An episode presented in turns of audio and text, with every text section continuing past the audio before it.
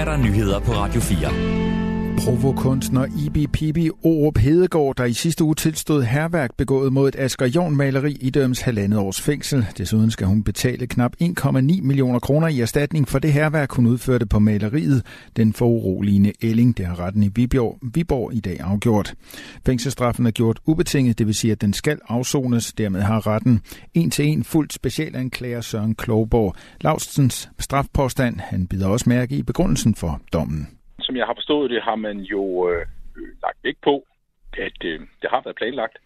Og det er selvfølgelig en øh, skærpende omstændighed, at man det ikke er en, en pludselig indskydelse, man har fået, men man har øh, gennem nogle dage planlagt, det her det skulle ske. Man sætter sågar en mere eller mindre en pressemeddelelse ud, at man nu tænker, påtænker at lave den her handling, og får det optaget og lagt ud på nettet efterfølgende. Det har selvfølgelig en stærk skærpende betydning.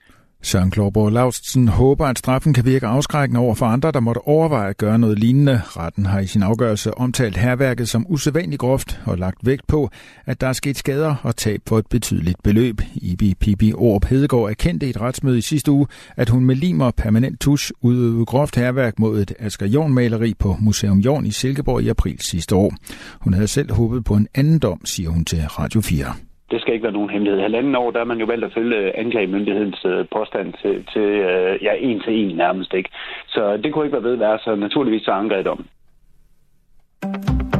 Omkring 2 millioner borgere vil i løbet af de næste måneder modtage en mail, en sms eller et digitalt brev i forbindelse med årsopgørelsen. Det oplyser Skattestyrelsen i en pressemeddelelse.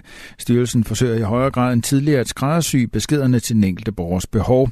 Vi ønsker at ramme den enkelte så præcis som muligt, så i dag får man færre udvalgte budskaber, siger Jan Møller Mikkelsen, der er underdirektør i Skattestyrelsen.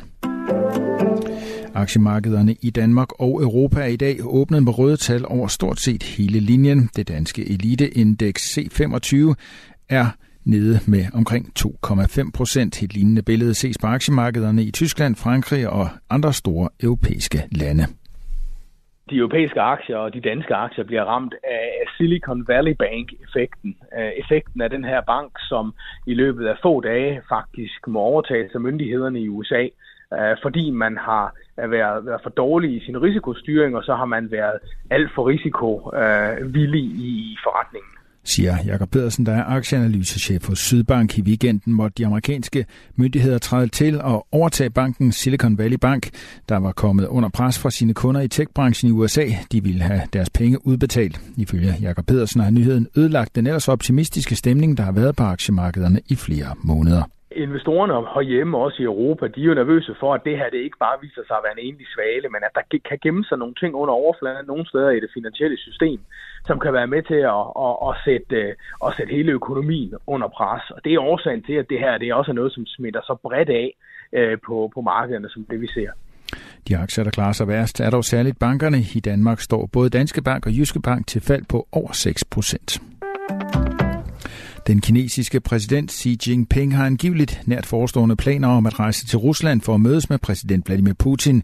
Det skriver nyhedsbruget Reuters, der har talt med kilder med kendskab til planerne. Kilderne står ikke frem med navn.